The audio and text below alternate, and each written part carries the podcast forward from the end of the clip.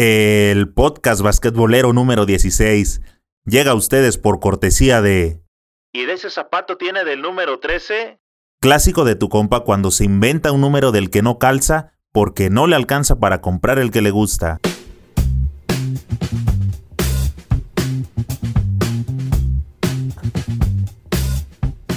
¿Qué pasa banda basquetbolera? Bienvenidos a Señor Básquet, el canal oficial del deporte ráfaga ya casi llegamos a los 100.000 suscriptores. Somos la comunidad basquetbolera más grande de toda Latinoamérica. Si aún no te has suscrito, este es el momento de hacerlo en las distintas plataformas para que siempre estés bien informado.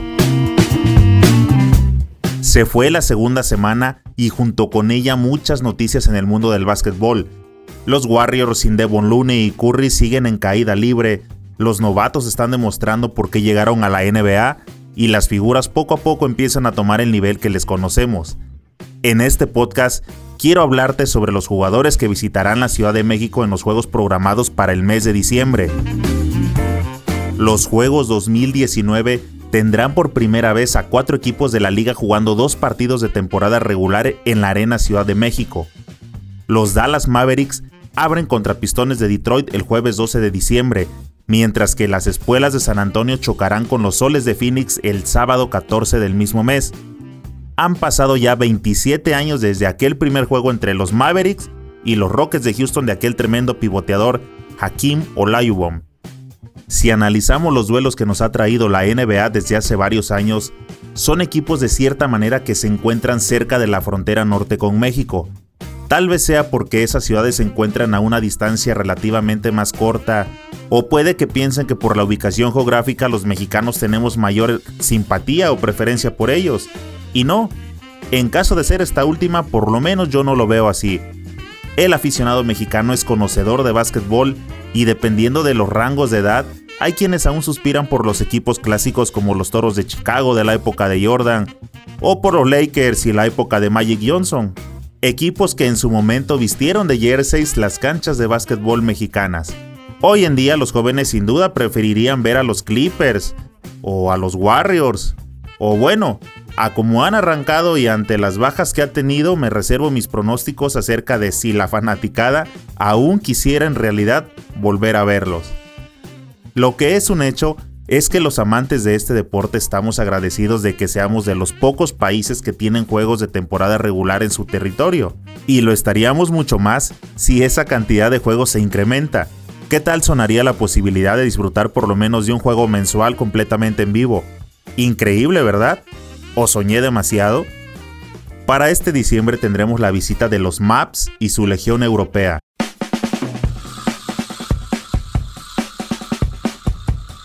Al frente viene Luka Doncic, esta joya que acaba de alcanzar un récord histórico de triples dobles.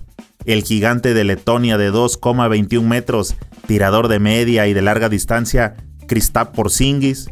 El gigante serbio de 2,25 Boan Marjanovic y representando a toda la comunidad latina, José Juan Barea, originario de Puerto Rico. A mí me tocó verlo personalmente en los Juegos Panamericanos de Guadalajara 2011 con una canasta suya faltando dos segundos, Puerto Rico le quitó el triunfo a México por 74 a 72 y con ese resultado Puerto Rico se llevó el oro a casa. JJ Barea ha sido de los latinos más constantes y cumplidores en la NBA. Es un buen votador y siempre se ha mantenido en un alto nivel competitivo. Los Dallas Mavericks han empezado la temporada de la NBA igual que su estrella Luka Doncic a un ritmo frenético en seis partidos disputados, los Maps suman cuatro victorias y lo mejor es que están causando buenas impresiones con su juego. Por ahora todo parece pintar bien para el conjunto de Texas, que por primera vez en 20 años está jugando sin la leyenda alemana de Dirk Nowitzki.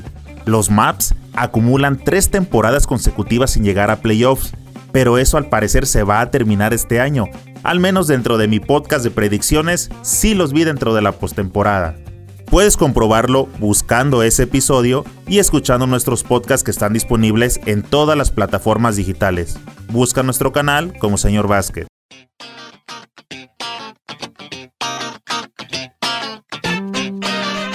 Los Pistones traen en sus filas a uno de mis jugadores favoritos, el MVP Derrick Rose, jugador de gran capacidad atlética y de cambios de dirección, Muchos seguimos lamentando aquella lesión de ligamentos cruzados en su rodilla izquierda. Después de todo lo que implica una rehabilitación, Derrick Rose ha sabido reponerse y la campaña anterior se dio una vuelta al pasado y trajo al presente una muestra de su talento anotando 50 puntos en una noche.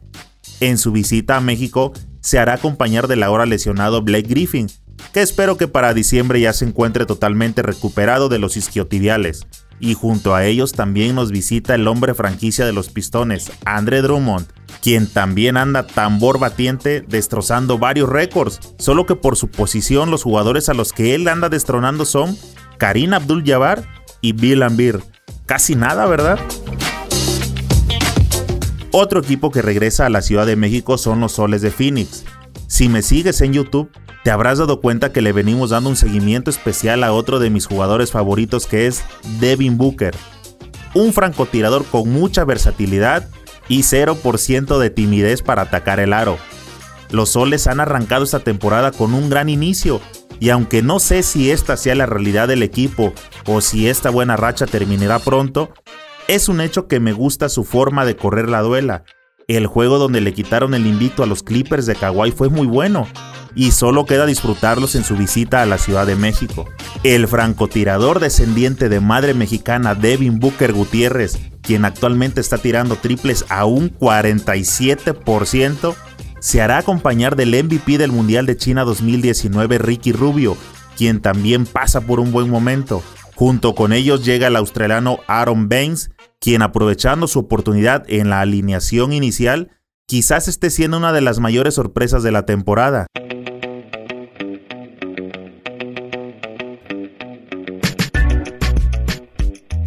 Ya sé que vas a decir que solo debería tener un jugador favorito y que yo tengo muchos y la verdad es que tienes razón. Con los Spurs de San Antonio viene otro de mis jugadores favoritos por su versatilidad de atacar el aro con diferentes pasitos europeos y también porque le gusta ir a pelear la tabla. Se llama DeMar DeRozan. Las espuelas tejanas traen varios jugadores de comprobada calidad como la Marcus Aldrich, el otro jugador franquicia, también viene Patty Miles, el australiano que dio buenos partidos en el Mundial pasado. Junto con ellos llega Derrick White, Rudy Gay, DeJounte Murray y claro la leyenda en el banquillo de Greg Popovich, quien también dirigió al equipo USA en el pasado Mundial de China que no les fue nada bien. No sé cómo vaya actualmente la venta de boletos, pero por la calidad de jugadores que se van a presentar y como lo mencionaba al inicio, el aficionado mexicano es conocedor de básquetbol, entonces pienso que deben quedar pocos lugares para disfrutar de la experiencia de ver un juego oficial de la NBA sin salir de tu país. Después de 27 años de haber iniciado relaciones comerciales, con estos dos juegos México llegará a la cifra de 30 partidos de la NBA dentro del país, siendo el lugar donde mayores juegos se han llevado a cabo fuera de Estados Unidos y Canadá. La Arena Ciudad de México tiene capacidad de poco más de 22 mil asientos. 22 mil asientos. Es un lugar idóneo para disfrutar de este espectáculo. Y aunque los mexicanos tenemos la mala costumbre de dejar todo para el último momento, te sugiero que por esta ocasión asegures tu lugar y te evites contratiempo adquiriendo tus entradas en la página oficial de superboletos.com. Espero podamos coincidir esos días en la arena.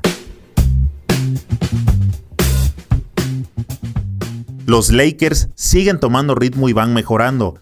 Uno de los secretos de este rendimiento tiene que ver con la forma en que están defendiendo su aro.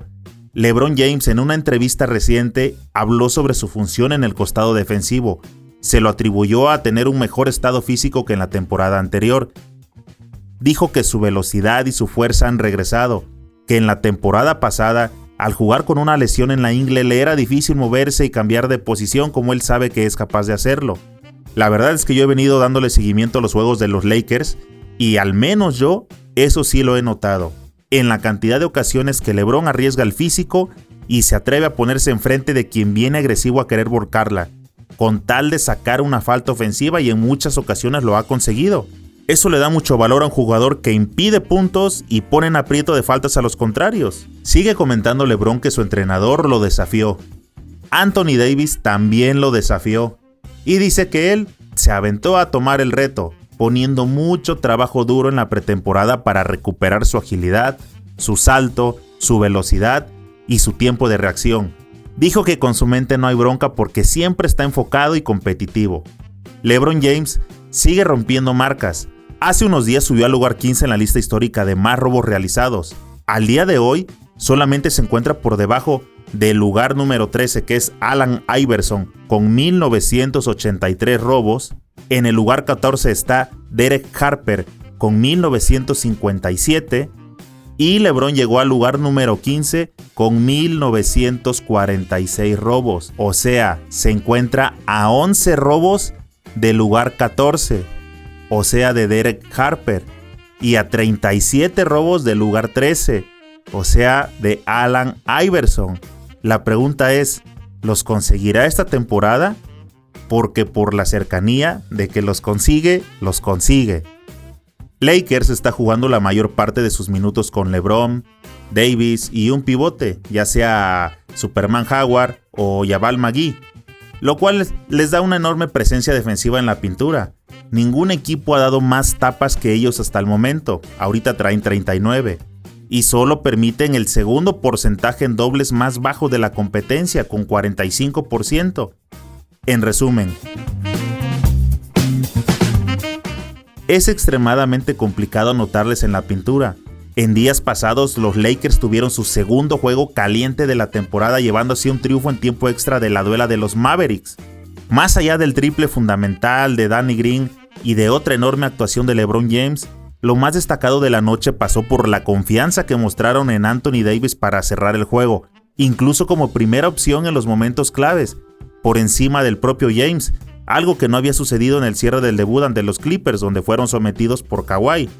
Al menos por ahora y conforme va avanzando la temporada, están buscando más a la cejita de Frida Kahlo en el poste bajo.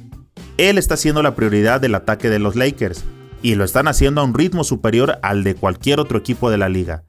Veremos cómo sigue pintando la escuadra angelina. Las figuras extranjeras siguen tomando protagonismo en la liga, esta semana, más allá de todo lo que Luka Doncic hace como anotador, su capacidad de pase y visión de juegos es quizás su virtud más especial. El esloveno no solo tiene un gran talento como pasador, es particularmente efectivo e inteligente. Luka Doncic batió una marca de triples dobles en la NBA que fue establecida desde 1965.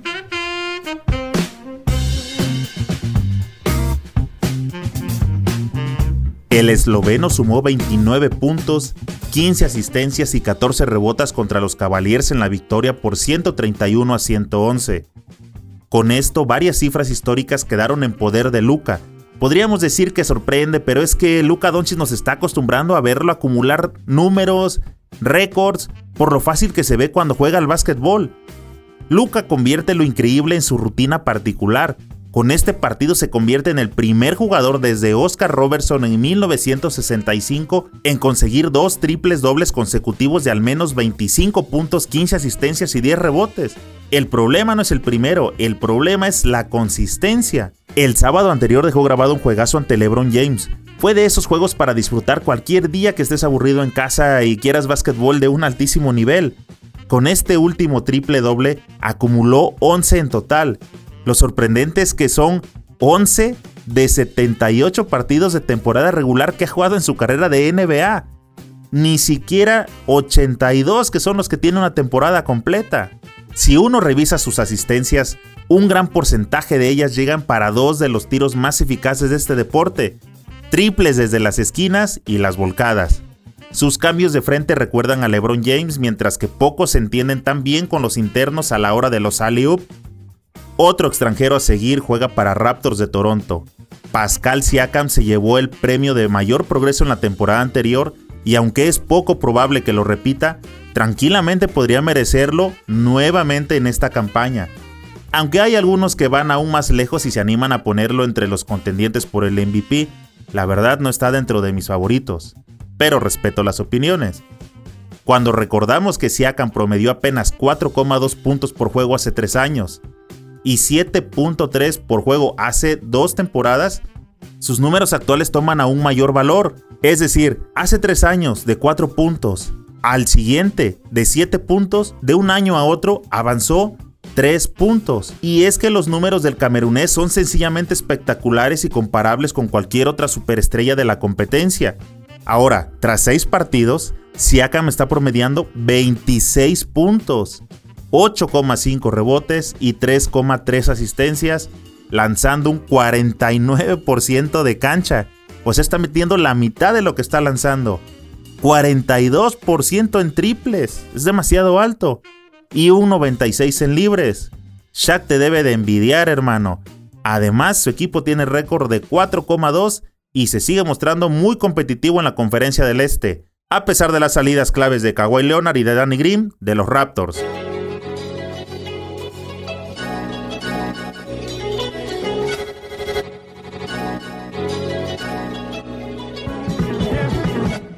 Para terminar, quiero comentarte que en el canal de YouTube inicié un nuevo proyecto. Con el arranque de la liga abrí un formato que no es un noticiero como tal, pero en él vamos charlando sobre lo sucedido en las distintas jornadas de la NBA. Es un espacio para ir conversando sobre lo que va aconteciendo en la liga. Y lo realmente importante es que te lo voy a contar de una manera simple para que en cuestión de minutos estés informado. Te invito a que te des una vuelta en YouTube por el canal de Señor Básquet. Te aseguro encontrarás material basquetbolero que sé que puede gustarte. El contenido que estoy subiendo no solo se limita a la NBA, es sobre todo lo que tenga que ver con el básquetbol mundial. Por ejemplo, en los siguientes meses se viene el clasificatorio de FIBA para obtener un boleto rumbo a los Olímpicos de Tokio 2020. También hago algunos análisis de productos relacionados al básquetbol, balones, tenis, los llevo a probar a la cancha para darte una opinión sincera al respecto con la finalidad de que pueda ser un buen apoyo por si estás pensando en adquirirlos. Escríbeme tus comentarios y dime, ¿a quién te gustaría que le demos seguimiento? En YouTube, suscríbete al canal y activa la campanita. En iTunes, Evox, Spotify y las demás plataformas de podcast, síguenos para que te lleguen las notificaciones al instante. No olvides darle me gusta y comparte con tus amigos para que cada vez seamos más los que integramos esta comunidad basquetbolera. Nos vemos pronto en alguna cancha.